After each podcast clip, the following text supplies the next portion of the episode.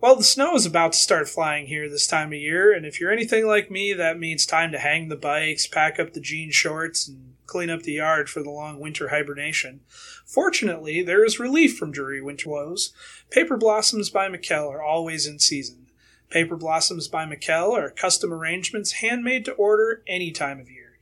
Each bouquet is unique, competitively priced, and best of all, no green thumb required. If you're looking for that original gift for someone special or something to brighten the living room, check them out at Facebook at facebook.com slash paperblossoms by. That's Paper Blossoms by Michal, M I C H A L. And remember, Valentine's Day is right around the corner. That's right, Paul. And if you're interested in winning a free bouquet of flowers from Paper Blossoms by Michal, then we have an amazing contest for you.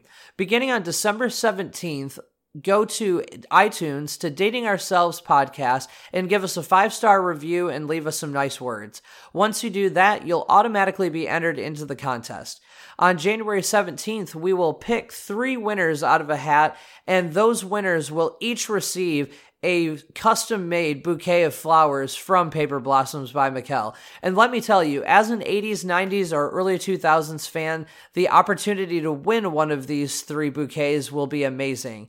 So again, to enter the contest, just go to iTunes and leave us a five star review. And if you'd like to order your own Paper Blossom by Michal, visit facebook.com slash Paper Blossoms by Michal. That's M I C H A L.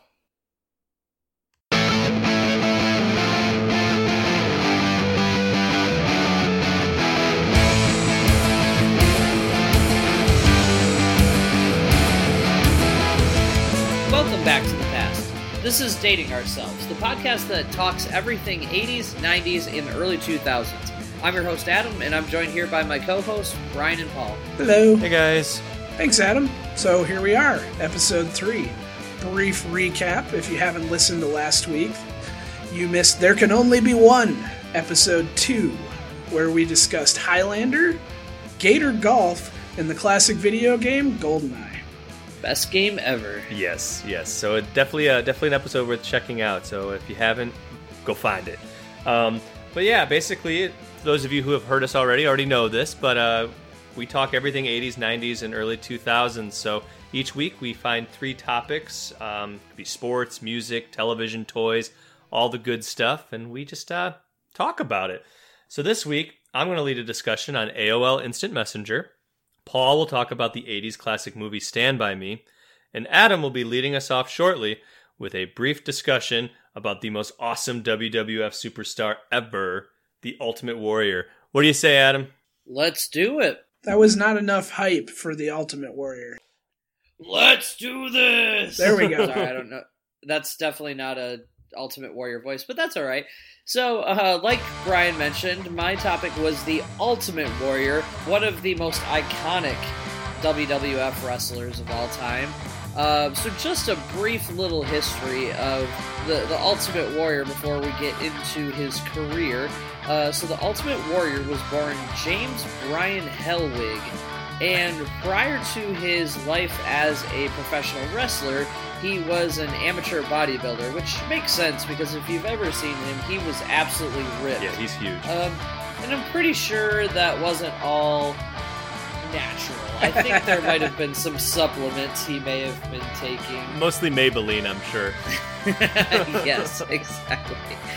Uh, I mean, he did have some pretty fantastic hair back in the day, so And a lot of makeup, but di- different kind of makeup, not uh, not of like eyeshadow.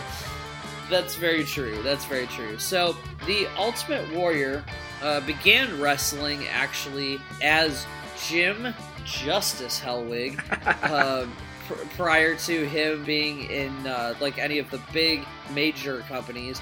And then in 1986, so the year we were born, uh, the Ultimate Warrior debuted in Dallas, Texas with World Championship Wrestling. Wow. Uh, really? and yes, and uh, or I'm sorry, World Class Championship Wrestling. Sorry, Oh. WCCW. Uh, but still, uh, he was a uh, very big uh, star, kind of early on with them. He that that's kind of when he first started uh, wearing the iconic face paint. That was what I was Uh, going to ask: is when when Yeah. did he adopt the paint? Because that's what, kind of what everybody knows. And if you haven't seen the Ultimate Warrior, I would suggest pausing the podcast real quick and typing Ultimate Warrior into your favorite browser, which I'm hoping isn't Bing, but if it is, um, go check it out, and uh, you will see exactly what we're talking about. It's uh, very, very iconic makeup. Turn your volume down a little bit first, though, or you might be mildly disturbed. There, there's a That- lot of power. That's that's very true. yes. Um, but it, I mean, it looks to me, from what I've been able to tell, it looks to me like he actually had a different he, he had a different face paint or slightly different face paint from the one that became so iconic in uh, the WWF. Uh, but he did kind of start that during that time, and then of course, what he was most known for is his appearance in World Wrestling Federation, which began in 1987. So he was only with WCCW for a year uh, before he got called up to the big leagues. Um, Well, I think so that's about com- the time they folded. I think you're right. oh, that yeah. makes sense. That makes Yeah. sense. Yeah. So um, once he goes to the WWF, he basically starts out uh, going through a series of jobbers uh, to make himself look strong. If if you don't watch wrestling, a jobber is essentially somebody who gets called up, usually from a smaller promotion or something like that. Uh, to come in and wrestle someone that they're trying to make look strong. So the matches usually don't last too long because essentially the job is for this uh, new talent to come in and essentially destroy the other uh, person, this jobber, so quickly that uh, they look strong.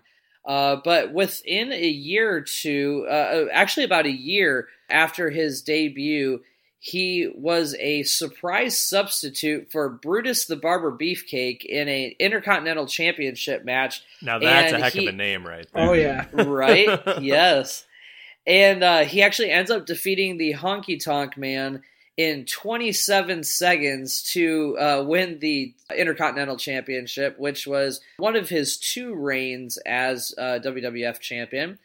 And then he also managed to win in 1990 the uh, World Heavyweight Championship, which was his only run uh, as the World Heavyweight Champion. How long was he with WWF? Or you're going to get there in Uh, a minute. I'm jumping the gun. He, yeah, he departed in 1992, and he wasn't there very long, but he certainly made uh, use of that time because he became one of the most iconic wrestlers of all time, and uh, probably what he was most known for, uh, as far as like his popularity and stuff like that, had to do with all of the marketing that was available because of his look. Mhm. Um, if you've never seen his his uh, standard outfit that he wore, he always wore like the little short trunks, usually uh, some like vibrant color, and then he'd wear boots with uh, these like tassels on them, and uh, he'd wear armbands that had tassels on them, and then of course the face paint.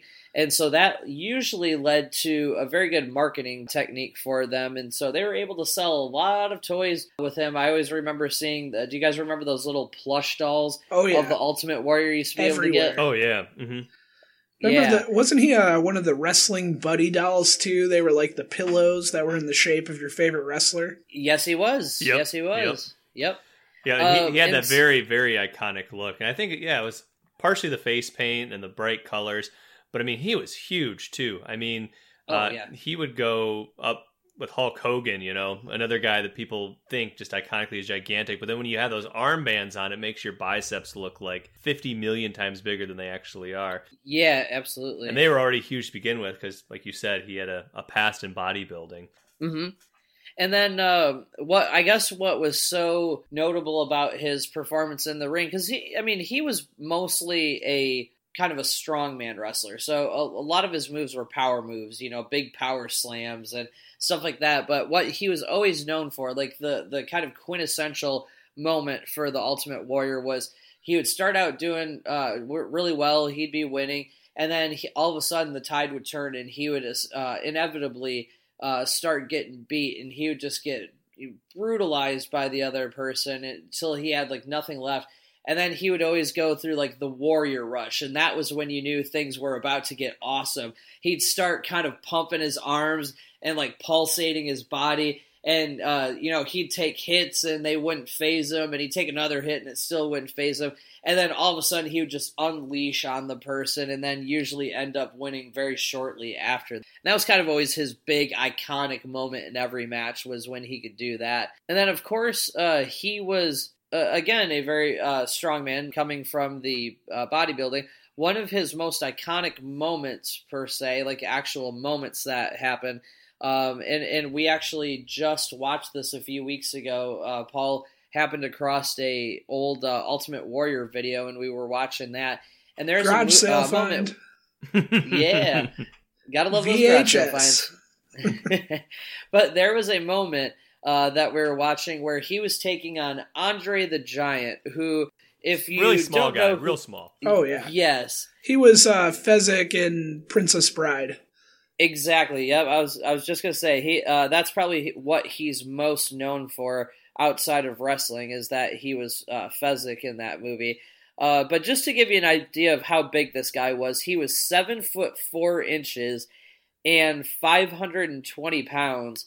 And in a very iconic moment, the Ultimate Warrior picked him up and body slammed him, which is no small task and was only completed by one other person in the WWF, which happened to be anybody? Hulk Hogan. brother.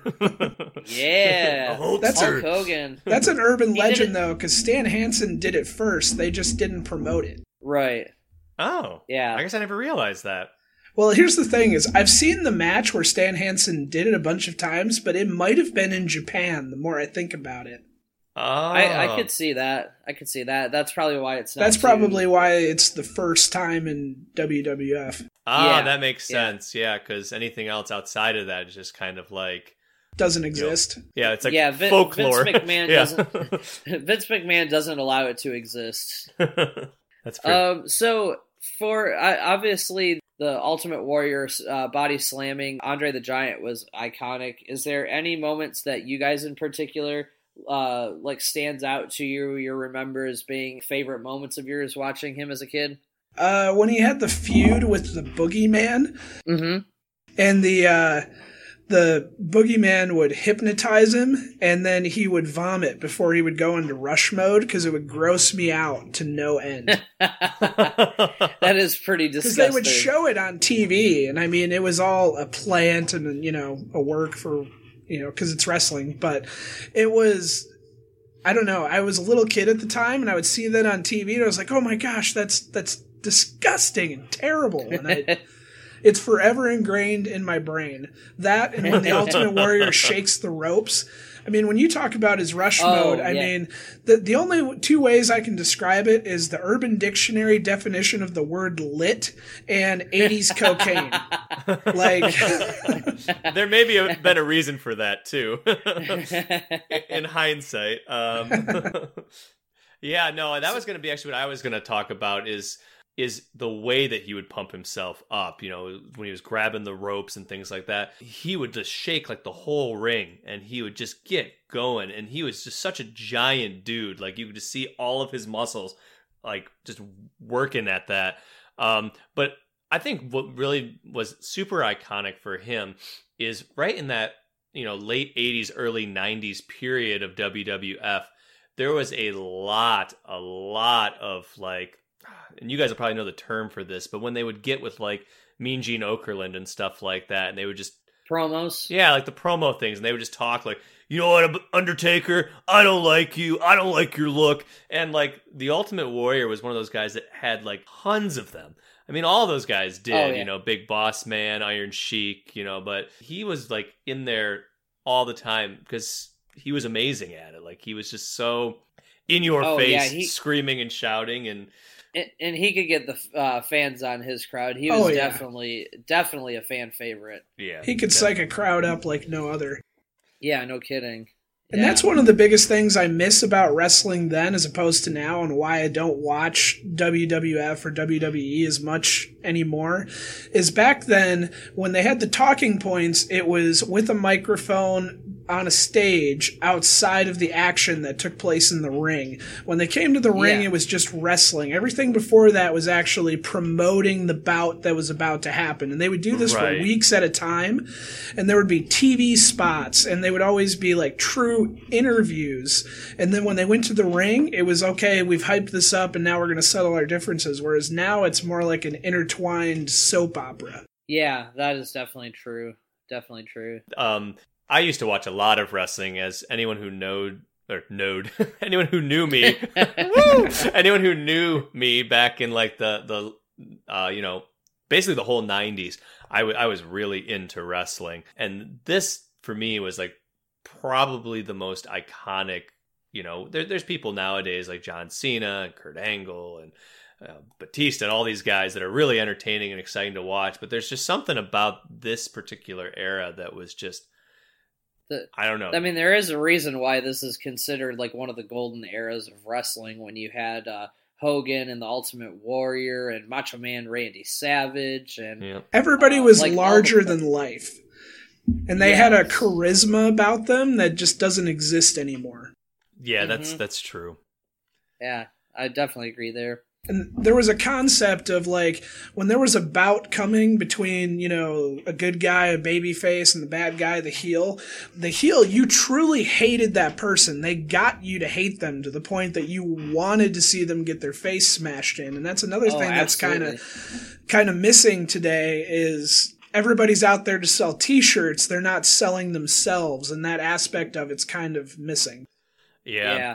I, I won't I won't because I could literally go off on a tangent on this, but uh, one of the uh, people I always thought did the best at being a heel and like literally I until like I got older and kind of realized what he was doing and that he was intending to be like this and to get people to hate him was Owen Hart, the brother of one, one Oh, of the yeah. legends, uh, Bret the Hitman Hart. Owen Hart could make me hate him so good. Like li- even years after I stopped watching, I still harbored this like just seething hatred for him until I really it dawned on me one day. I was like, God, like he actually was doing that for a purpose. Like Yep. he, he did a really good job at it. was the blue blazer on purpose Well, Oh, the, the costume was probably on purpose. The, the the way that ended probably was not on purpose.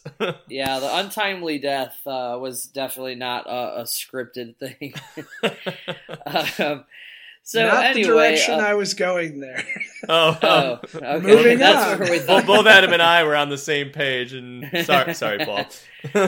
That's just what comes into my mind when I think of Blue Blazer. since you went there Uh, really quick just do you remember where you were when that happened Um, I I remember being at home. I I was not watching it. Um, for whatever reason, because I usually went over to. Uh, there's a good friend of all of ours that I've known since we were about two years old, and me and him used to watch all the pay per views together because his family had like a cable box and all that, and they would get the pay per views. And so I remember him being the one that told me uh, about it. I don't remember watching. I I'm actually not even positive I've ever actually seen that particular uh, pay per view. yeah, but I I, don't think you're able to anymore. I don't think that it's ever been circulated because it was Survivor Series, what like '98 or '99, something like that. I think it uh, was I think it was 99. yeah, because it was uh, it was about a month. I think it was a month after I went to uh, either Raw, a Raw or SmackDown taping in Grand Rapids. Um, And I saw him there, and it was like a month or so after that because it was like very beginning of October, maybe that I went and saw that. And so, yeah, it was very shortly after that is when he died. And, and you know, as much as I like hated him at the time because of how good of a heel he was, I I definitely you know that did take me aback. Like that was a really sad thing to to hear about. And um, if you guys have never heard the story, it was basically a malfunction of equipment. His character was supposed to be coming down from the rafters, and uh, there kind was of kind of like uh like Garth Brooks or Lady Gaga does. You know, yeah, like on yeah, the- yeah, the Yeah. Yep. So he was descending, and it it was supposed to be uh, like a uh, kind of a funny gimmick. Uh, his whole thing was that he was really clumsy um, in this in this particular character, and uh, he was supposed to be coming down, and, And, uh, there was a quick release. Just wanted to stop you Sorry? real quick. No one knew who he was because he had like one of those blue like luchador masks too. So no one yeah. knew who it was. That was part of the mystery. Is like everyone kind of knew it was Owen Hart, but no one really knew for sure. Right. Right. And so he's coming down from the rafters, and uh, he has a quick release on because the gimmick that he was going to do is that he was going to get a few feet above the ring, and then he was going to release this quick release, and he'd fall a few feet and look silly as he got back up. Well, something happened. No one's quite sure what, but the quick release released while he was still about, I think it was like between 60 and 70 feet in the air, and he ended up falling and hit his chest on. I, I've heard various things. I heard he hit it on the turnbuckle, which is like the metal post uh, that's at the corner of the rings, or he hit it on one of the actual ropes. But regardless, uh, when he hit, he he broke his chest, and a piece of his uh, chest um, hit him in the heart, and he ended up dying at the venue, which was uh, extraordinarily sad because he was, uh, you know, one of the big up and comers, and he was probably going to start getting a real big push uh, Right. within the next Yeah. year or so after that.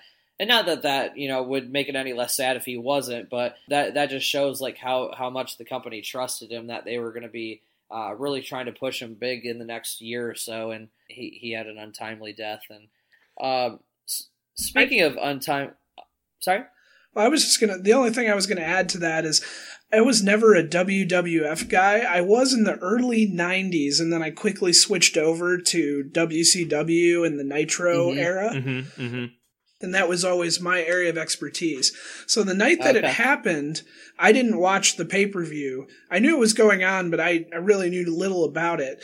But I got a call from a relative. It was like, "Hey, I saw some wrestler had died last night in an event." And they said, "Yeah, he was." He was ziplining in from the ceiling, and my first thought was, "Holy crap! Was it Sting?" Because I was a oh, huge Oh, because he always Sting did that yeah. too. Yeah. yeah, because he always would come down from the rafters because that was when you know he was going against the NWO, and I was Right. like, "Wow, how have I not heard about this?" And then I watched TV because it was the following day, and then finally, when I got to school, someone actually had the newspaper because this was before you know this is in the days Yeah. of dial-up internet. Yeah. No, no Yeah. smartphones back then. Exactly.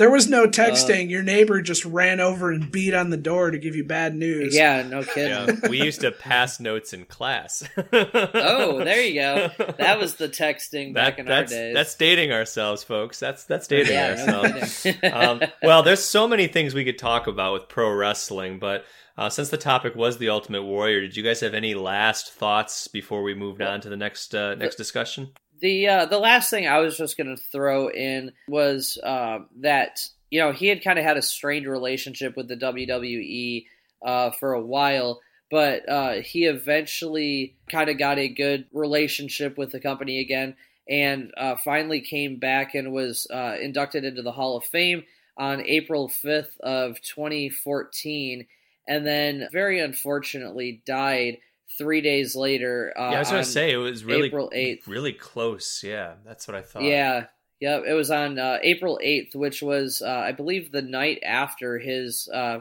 first appearance on Raw, uh, Wow. Monday Night Raw in eighteen years. Wow. So yeah, so uh, and a lot of people when they were watching that particular episode, I, I remember watching it just because everyone was like, "Oh, the Warrior's going to be back on," and I remember watching him cut the promo.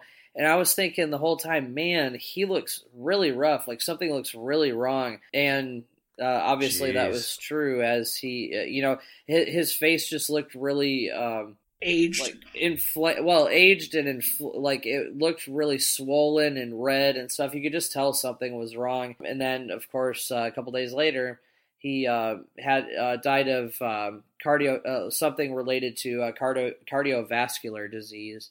Um, and so since then his legacy has uh, kind of returned uh, and he's become you know he never was like someone that was shunned or anything but since then he's definitely become a major name within the brand again. They even Right. have a, a warrior award that they give out every year for people who overcome adversity and stuff like that so um, yeah that's uh, that was kind of my last piece there paul you got anything last uh, pieces there No, uh, I guess the only thing I would say is um, it was the 2K uh, video game that brought him back. It was actually Paul Heyman that was working for his advertisement studio, and 2K reached to him to get in touch with the Warrior because Paul Heyman was not with WWF at the time or WWE.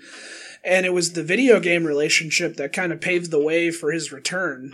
Oh, really? Nice. And that was the start of you know, pretty much whoever is on the cover of the video game more or less makes the Hall of Fame that year. Oh, more okay. or less. That's much better than what happens with people on the cover of Madden. So Yeah, no kidding. No kidding.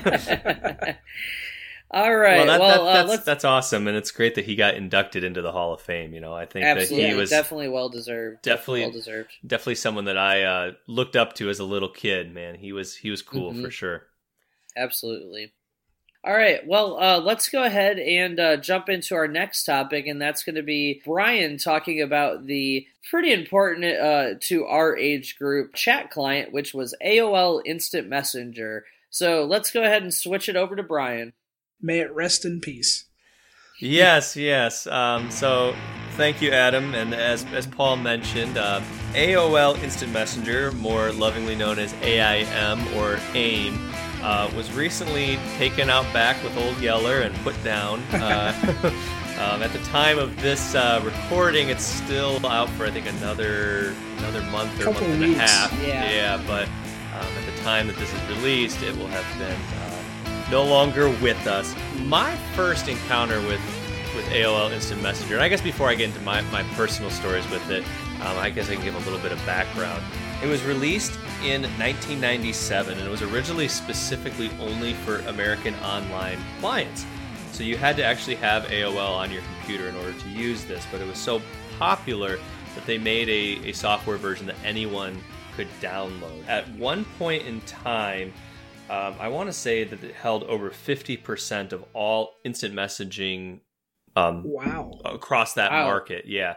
So there are other instant messenger programs such as Yahoo Messenger, MSN Messenger, ICQ is pretty popular, but AIM was popular around that same time that Xanga and MySpace were popular, and it was it was huge. Um, and I so going into my my first foray with it, I remember going to a friend's house and it was like a sleepover. It was me and him and like two other guys, and we were all hanging out and drinking cherry coke and eating Chex Mix or something like that. And so we're we're wired as wired as shit.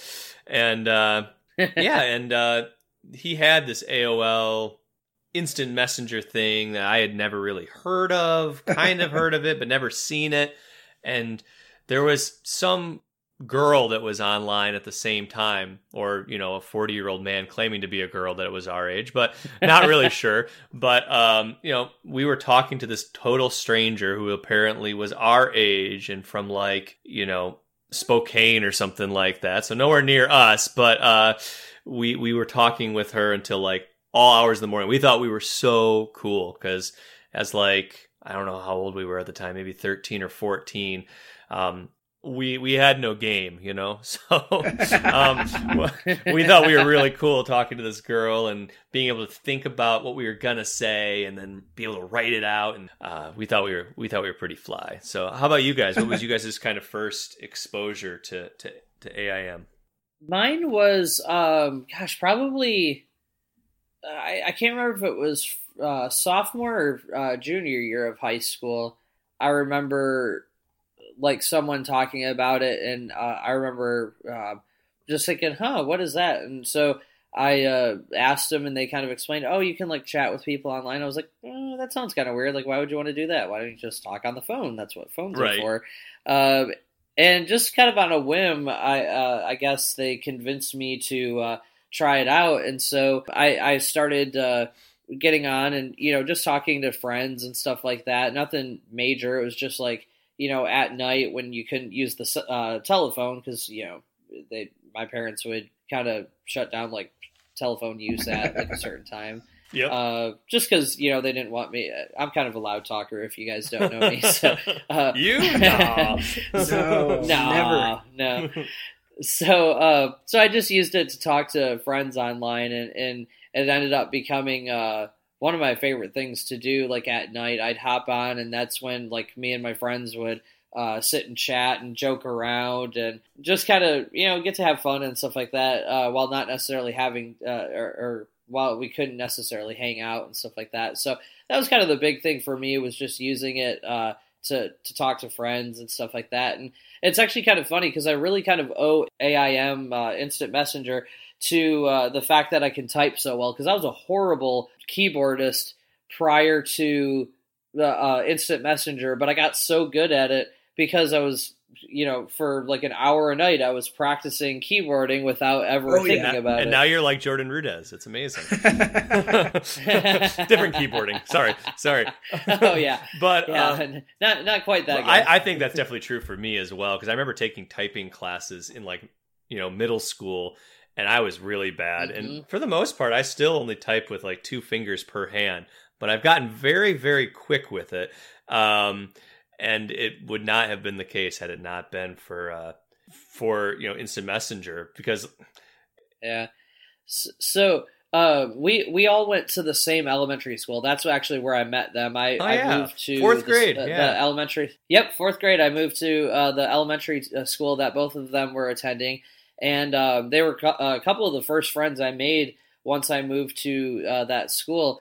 But um, I don't know if you guys remember this because I very vividly remember this. There was like a typing game that we used to play in a in a like a typing class to learn how to type fast, and you had to like type letters or words as they came up and Yep. it was kind of like a mario type game where it was like a side scroller and you had like a thing you had to accomplish but you also had to type and i remember i was horrible at that i could not yeah you were supposed to get like a certain number of words per minute i was incapable of it at the time I, I vaguely remember it. Um, I, I, I'm sure if I saw the images, I, it would like transport me back. But um, I kind of remember it. It was when we were in fifth grade and they were just starting to try and teach it. This is when Yahooligans was that popular. about right. That sounds about right. Yep. So, Paul, did you have any uh, any stories um, in terms of your initial exposure to AIM? Well, I started with the AOL chat rooms, which was kind of the precursor to it because that was like the taboo thing when we were younger. Probably when I was in fifth or sixth grade, is everybody would rush home and get on the AOL chat rooms and you could talk to people, and that's, you know, the whole like ASL age, sex, location, that Yep. era Yep. and that for me kind of led me into AOL Instant Messenger and it was kind of weird because that was the that was the start of like we would be seeing our friends at school but then we would rush home to get on the computer so that we could continue the conversation with typing which you know when a 30 second phone call would have taken half the time Right. Right. yeah Well, and there were so much of those conversations that were literally not even necessary to have. You Oh, know, a lot of it's like, "Hey, man, what are you doing?" Oh, you know, I'm just like doing some homework, but also on my computer. Oh, that's cool. Yeah, what are you doing? Oh, the same. You know, and, and it was like back and forth. Like there's like pages and pages where it's like you're not even really talking about anything. So some of the features, and I guess we kind of didn't really talk about this much earlier, but AIM had a lot of really revolutionary aspects to it. So one of the big things was that you could Mhm. have a profile, and that was kind of a big deal. And I remember people used to put like different links to surveys, or they'd put like different emo band lyrics, or you know what whatever they wanted to put in there.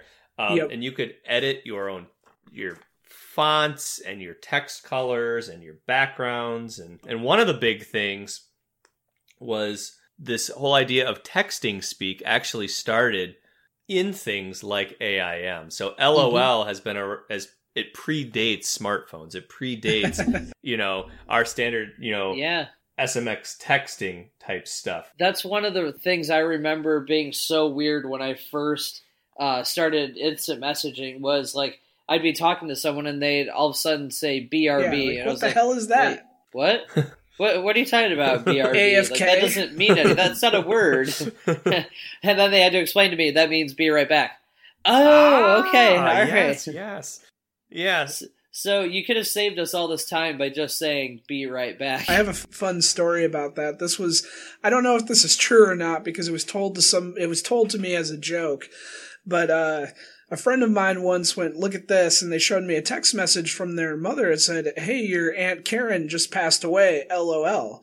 And they responded back, Oh. said, "Why? Why is that funny?" And she goes, "It's not funny. Your aunt Karen just passed away." And we're like, "Holy crap, what's going on here?" And then, and then she's like, "Mom, you said." LOL. And she goes, Yeah, lots of love. and she's no. like, No, no, no, that's Oh, not no. what that means. It's like, Oh crap. Oh, and then the call campaign started. oh no. Oh my gosh. I that that like just makes me uncomfortable even thinking about that. oh god. Oh So jeez. other uh, real iconic aspects of AIM was, of course, the Running Man himself. The logo Oh, was yeah. like a, a yellow stick figure, and the sound effects. I mean, I could still every time that someone signs on, you have that door open or door close Yeah. sound.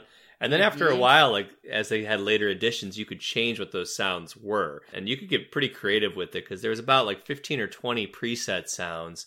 But then some people who were much smarter than I was figured out how you could sample things and make those your your effects. Um, and then Nice. uh, The and then Buddy- original ringtone. exactly, exactly. For that half second of you know, Ayo! and it's like, oh, okay, I guess, I guess Paul's online, you know.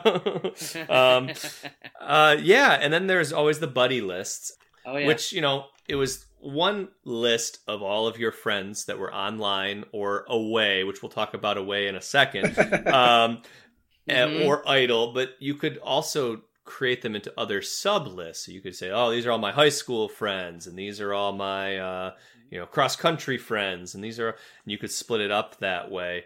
And that was uh for me, and I don't know, maybe maybe I'm unique in this, but it took me a lot of time to determine like, well, this is someone I know from high school, but we're in cross country. Which which one is this? You know? You just made the list. yeah, exactly. The the the only thing that might have been worse than trying to figure that out was on MySpace when you had to figure out your top eight. oh yeah. that was yeah because because if you put somebody in your top eight and left somebody off oh man it was about to go down. oh yeah. See, I always just used to put bands in my top eight, and then that avoided all of Oh, that. there- So it's like, but then, but then you still have to figure out what Good image thinking. do I want to present. Am I like a Metallica guy, or am I like uh you know, as I lay dying kind of guy? Boys. Yeah, or yeah, or am I a Christina Aguilera guy? Like I don't know. Which which one am I? Like I don't know. Um, and then, as, as I already alluded to, uh, the away message was kind of a big deal as well, and people would get very, very creative with those in terms of how to tell people that they aren't at their computer.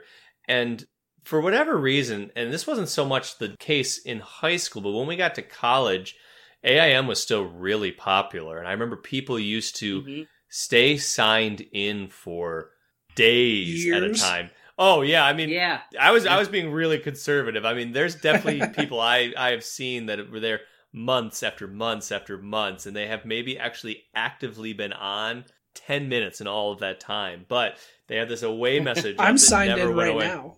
Well, Dead serious. I'm I'm still signed in. Yes, at the time of recording, I am still signed in. At the time of rec- or at the time you're listening to this, I'm Paul eight nine one. If you can find me, I'll respond. that is so funny. Um, yeah, so away messages were uh, were a really big deal. So, um, j- yeah that you you ha- you couldn't just put like away from the keyboard No. or away from computer you had to come up with uh, like the you know the perfect phrase from a song or the the you know the per- whatever it happened to be but you had to have the the perfect thing that told people that you were not at your computer at that Yep. time yep. which would have been obvious had they messaged you and you didn't respond but couldn't do that you had to tell people You had to have the away. away message. So, what were your oh, guys' absolutely. favorite away messages that you used personally? I don't know if I can Oh, even gosh. remember a single away message that I had. I mean, most of them were probably like lyrics from some band that I was really into at the time. Like, ooh oh, go ahead. I, I know my favorite away message. Oh, What's that? Brian's band. Oh yeah, yeah. I was hoping that would uh, that would come and go without mention, but uh, yes, I was in a, uh, a three piece acoustic band uh, called Away Message, and we were so cool. Um, our uh, our slogan was "It's the words you leave behind." So, yeah, that, that's how deep we were. We were like 17, Very and uh, we were really deep. So, um, we actually made some pretty good Oh, music. man, that's we made really some pretty good music. Does any of we it were- still exist? I would have. I still have it. I bet. I guess Adam still has it. I was. I was gonna have to check. With, I, uh, I the actually other two do guys too. in The, the. CD is sitting here. I, I still have uh, I still have Away Message, and I still have Snow White Summer. Oh, that's another band I was in. That was a whole different band. That was like a Uh, new metal meets like post rock band. yeah, and uh, hold on, Evocation. That was Oh, other yeah. Boom. I got and them that was all. the band Albatross? I sang in.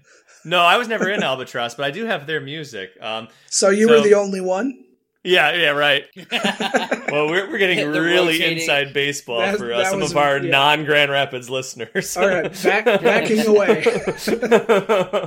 but uh but yeah, so AIM was huge as we mentioned when we were like in high school and it was really big when we were in college too. And in fact, like my wife now and I that was kind of like the first 2 months we were dating cuz we both went to Michigan State and I stayed on campus over the summer and she went back to stay with her parents back in Virginia and the entire time um, to stay connected like yeah we could call and we could text and stuff like that but text messaging back then was like you were limited to like maybe 100 texts a month or something like that so it's like Yep. Well, and and to do it, that was still when you had to hit like if you wanted to do uh, like the letter H, you had to hit the five uh, button once or twice, and then I was three times and stuff. yeah So it took a little It longer. definitely T did. nine. and you would have to uh, delete your text messages pretty regularly as well because on a RAZR phone for example you'd run out of space pretty much instantly so a lot of um, those early months of our relationship were spent in aim chatting and uh, getting to know each other and uh, Look at yeah. that. True love came out of instant messaging. yeah well i'm sure a lot of people have stories that are, are similar Oh. to that I wouldn't doubt it. The uh, the sad truth, which we've alluded to a few times, is that AOL Instant Messenger is no longer amongst the living, um, and I think you know partially it had to do with everyone got really involved with Google, and so Gmail had their GChat function, which kind of eliminated the idea of uh, needing AOL anymore to do it if you could do it in your in your email. Yeah, it, and there's so many apps for it now. Like there's Facebook Messenger, there's Allo, there's uh, what else? Uh, GroupMe. So there's so many alternatives Yeah. that it it really just kind of became obsolete. Well, and that's kind of the thing too. Is uh, basically every social media site has a messenger now. Like back then, Xanga and MySpace Mm-hmm. did not have anything resembling AIM, but Facebook has something, Right. and LinkedIn has something, and Instagram Yeah. has something, and I think Snapchat. I don't know. We're uh we're too old for Snapchat, Yeah, but can- as far as I know, you can uh, you can do that that thing in Snapchat. And I think another big part of it too is you know SMS texting and Apple Oh, yeah, messaging absolutely. and just like being Yep. able to send like I can send unlimited text messages from my phone to anyone. Back in my day, have- they cost ten cents a piece. and you had to Yeah, call after yeah. 7 p.m. or it'd charge you up the ass. and you had to walk uphill in snow both ways to get to the telephone wires. damn right, damn right. So, did you guys have any uh, any final thoughts about AOL Instant Messenger? the only away message I had for years was "Gone to Best Buy. If not back, avenge death." I actually I like just that. I did just remember one of my old ones, and it's something my dad always used to say, and it's I've gone to look for myself. If I should come back before I return, keep me here. Um, and uh, I, I always thought that was pretty entertaining. And I don't know if anyone else ever thought it was that entertaining, so then I'd have to change it to like Hopesfall lyrics or something like that. But um, yeah. well, wonderful. Well, that was actually our first submitted topic from a friend of the show, Micah M. So thank you so much for submitting. Thanks, Micah. Thanks, Micah. Yeah, thank you for submitting this wonderful topic, and I hope you enjoyed our discussion on it. And now we are going to go to the main event with uh, our, our buddy Paul here talking about one of our favorite movies, uh, the 1980s classic Stand By Me. Really, it's a favorite movie. That's a lot to live up to. It's one of the most recent movies I've watched. How's that sound? Brian's favorite movie is whatever the last movie he watched was. if, if it's in my browser history, it's not. It's my favorite now. So don't take that too far. Fair enough. Well, for for for the unacquainted or the people that have lived under a rock for the past 30 years stand by me is a coming of age film that was directed by rob reiner and it was in 1986 i actually didn't know it was in 86 i thought it was newer than that. Yeah, because it definitely lasted long past that for it was the sandlot before the sandlot. Yeah. I was gonna say it was like the midpoint, It- like because it kind of has Goonies qualities to it as well, oh yeah. And it kind of has Sandlot qualities. Um, it's just an overall good movie. I'm sorry. I'm sorry. I'm in. Go on. Go on. For- and, and real quick, just about the uh, release date of it, Brian. This movie predates us. It's a month older than we Oh, no. I, I was around but i'm not going to go into that the the oldest of the old guys. So, came out in 86. It starred Wil Wheaton, River Phoenix, Corey Feldman, and a fat Jerry O'Connell. yes, it was. And Kiefer Sutherland. And Kiefer Sutherland. I wow, I forgot Kiefer Sutherland. I That didn't even realize it was. Yeah, I didn't realize it was him until he was shoving a burning cigarette in someone's eyeball. Um, I was like, oh yeah. Yeah. So that's where he learned it. yeah, River Phoenix was gonna, about to get owned, and it's like, oh wait, okay, that's where I recognize So- it from. And now he's The movie- president on TV. yes. movie was based on a Stephen King short story titled The Body, Mm-hmm. and Which I never realized until just recently. that it was a Stephen King story. Yeah, I love Stephen King. I had no idea it was a short story of his. You couldn't tell by the lack of ending. that makes a lot of sense now. So it's a coming of age film, and it starts with um, Gordie sitting in a diner and he reads in a paper that one of his um, childhood friends was stabbed in a cafe and killed. And then it leads him to narrate a story of a weekend in 1959. It was Labor Day weekend when the four friends go out to find a body. What had happened is, is another boy had gone missing. It was in the papers. He was presumed dead. And these guys decide if they can find him, they're going to be heroes. So they go on this larger than life journey and all sorts of wacky adventures along the way without going through it piece by piece. This is the movie that made me uh, terrified of leeches for Oh yes. the rest oh. of my life. oh, that scene is awful. I have never played chicken with a train No, no, Good call. or with or And- with a lumber truck either. or with a lumber truck. When, whenever I see an overpass, uh, like a train crossing that goes over water, it's the first thing that comes to my mind is this movie. And never in my life will I ever attempt to cross such a thing. Because I will make the same face as Jerry O'Connell when I'm trying to run across it. The only difference is, is he was able to pull it together and make it to the other side, and I would be squished by the train. Well, maybe the big mound of poop behind you would uh, would stop the train before it hits you. Paul just dropped a poop emoji behind him. Um, well, there's some really great scenes that you just kind of quickly dusted over that I think and we that's should what I really was just going to unpack. say. Yeah. Yeah, so let's let's start with that train overpass scene because that's one that like I knew I had seen the movie at some point but couldn't really remember much of it. So admittedly when Paul got this topic I was like shit, I got to I got to watch this so I can like you know talk about this. And that scene was like you know, the whole rest of the movie is like, I, I feel like this is familiar until that scene. I was like, oh yeah, I remember this for sure.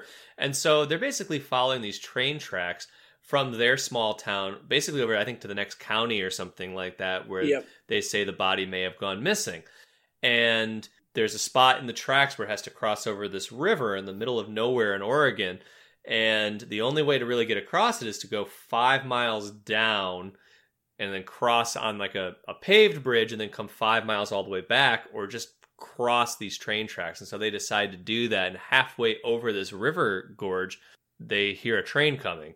And two of the boys um, ran right across. You know, they were they were pretty scared, but the other two, um, what's his name? I can't even think of his name now. Uh, what was his name? The the little, little fat kid.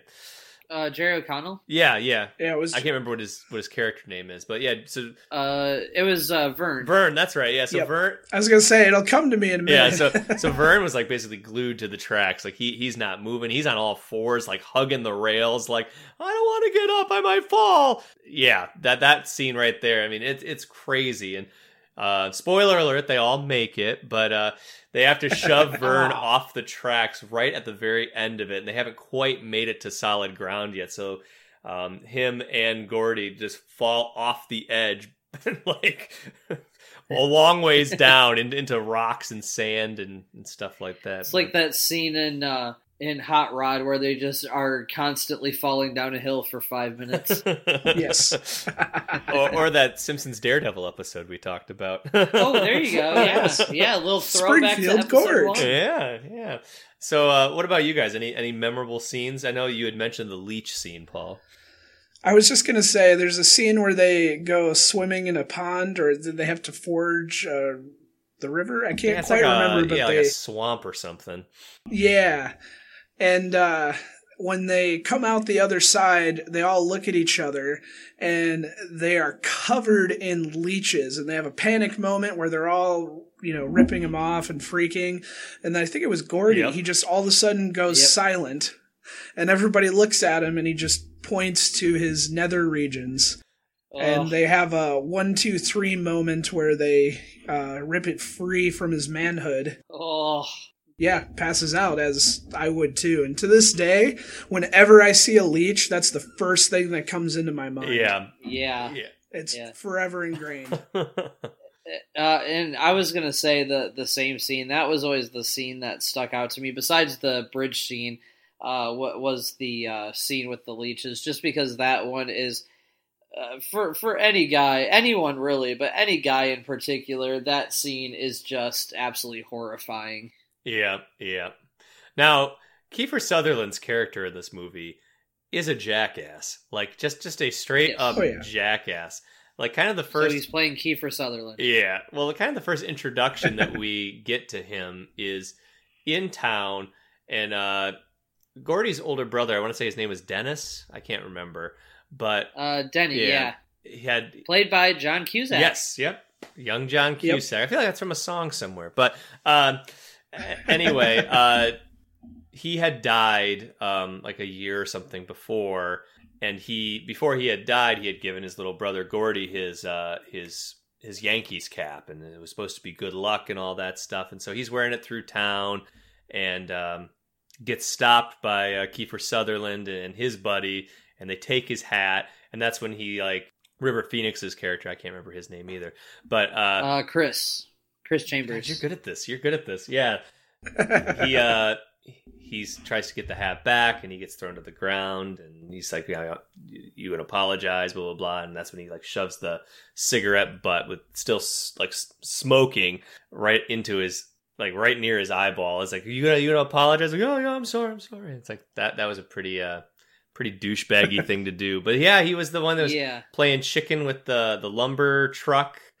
Uh, hmm because uh, the other uh, guy that he was racing thought that he had him, and because you know he can't pass me on this two lane highway if this big lumber truck is coming our way, and he just did it anyway. And of course, the truck drives off the side of the road. All of his cargo falls out the back, and then uh, the end scene I think is is really uh, it doesn't have a whole lot of closure. Not the very end scene where he's like a, an adult again, but yeah but when they when they when they finally goes to the beach with his family yeah, exactly. But when they when they when they actually find the body and um, they're all kind of mortified and they're trying to figure out what to do, and then Kiefer Sutherland and his group of goons, Cronies. yeah, yeah, his group of goons just kind of show up, and uh, and, that, and that's when uh, I think that leech to the sack really helped Gordie out because he really sacked up and he grabbed this gun and uh, points it at Kiefer Sutherland. He's like, "What are you gonna do? Shoot all of us?" Like, nope, just you. And it's like, oh, that's the end. that'll do, that'll do it. That'll do it. Oh yeah. of well, course it was the stolen 1911 pistol it's like where do you guys get this gun Oh yeah, yeah. That was a, that was a very powerful scene as well. De- definitely one that you know would stick out in anybody's mind. Uh, just when because, they're sitting and staring at the body, it's just very quiet, and they they do a really great job of. You know, there's nothing glamorous about them meeting their end goal, and they kind of have that all, they all have that moment of realization and they did a really good job of making that resonate Mhm. Mm-hmm. and it's yeah that whole eh, that whole part is really just you know i can still picture it even though it's been probably 10 years since i've actually watched Mhm. the movie Yeah, th they did a great job, and that that was, I think, a lot of uh, credit to uh, Stephen King too, uh, for as far as you know making it that way. That it was uh, not oh this yeah glamorous thing or whatever. It was just kind of this very quiet moment for them when they kind of realized that they had found this kid. Yeah. Oh, definitely.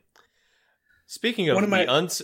Oh, go ahead, Paul. i'll let you finish because i was going to take us in another direction Mine's a very different direction as well, and it's a, it's about um, the unsung hero Chopper. Um, and, and Chopper was the uh, the junkyard dog, and they, they went to this junkyard to kind of relax for a little bit on their journey and um, steal water Yep, steal some water, and they sent one of the boys to the store to get some food.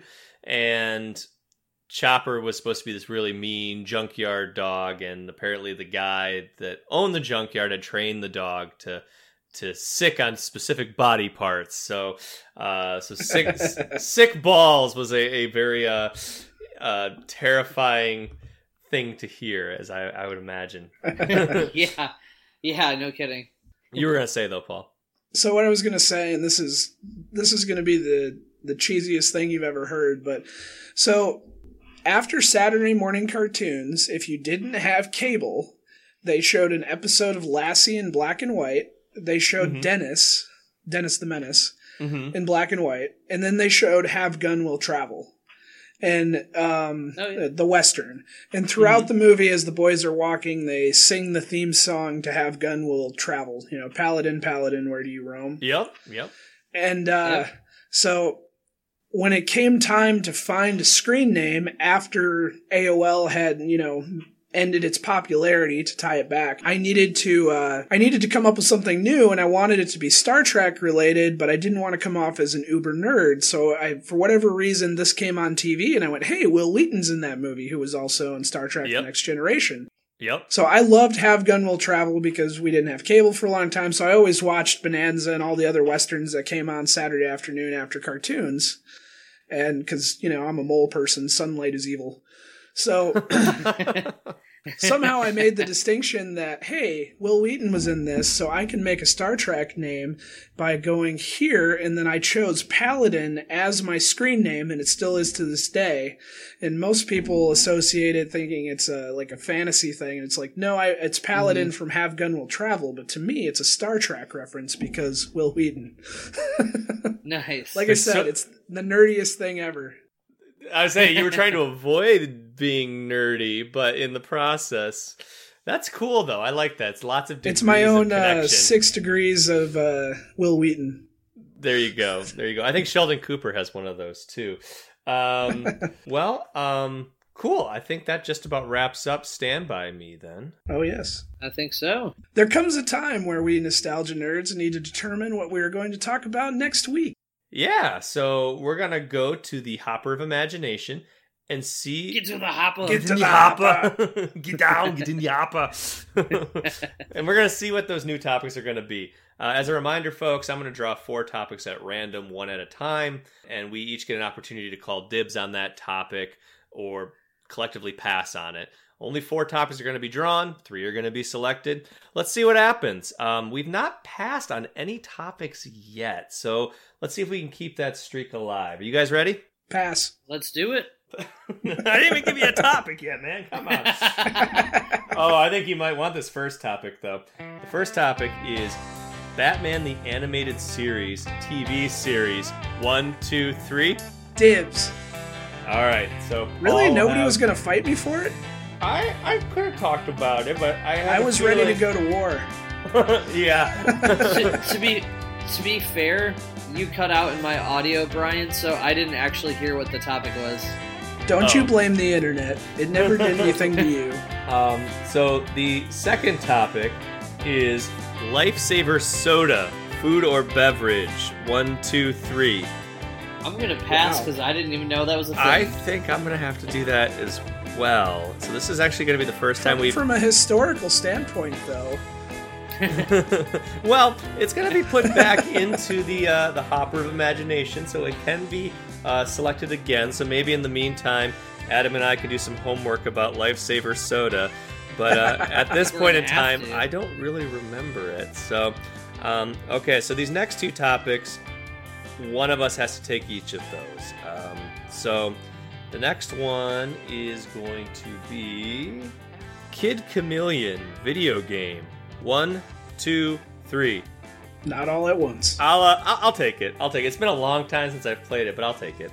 Um, so Okay. Adam, this last topic, for better or for worse, is going to be yours, okay. and that topic is Uno board game Nice. All right, I'll take it. and the Spanish number one. Oh, wait. Can I talk about one or the other? Because I'll just talk about the Spanish number one. Well, that will make you the Wait. loneliest number for sure. well, that's our show, folks. We really appreciate you joining us here for dating ourselves. And if you like what you heard, there's always more to come. Check us out at www.datingourselvespodcast.com to learn more about us and the show, and check our Contact Us page if you'd like to submit your own nostalgic topics like Micah did. Uh, you can also send us submissions at datingourselvespodcast at AOL.com. We've got mail. You got it. Uh, you can also check us out on the Facebooks at www.facebook.com slash dating ourselves podcast.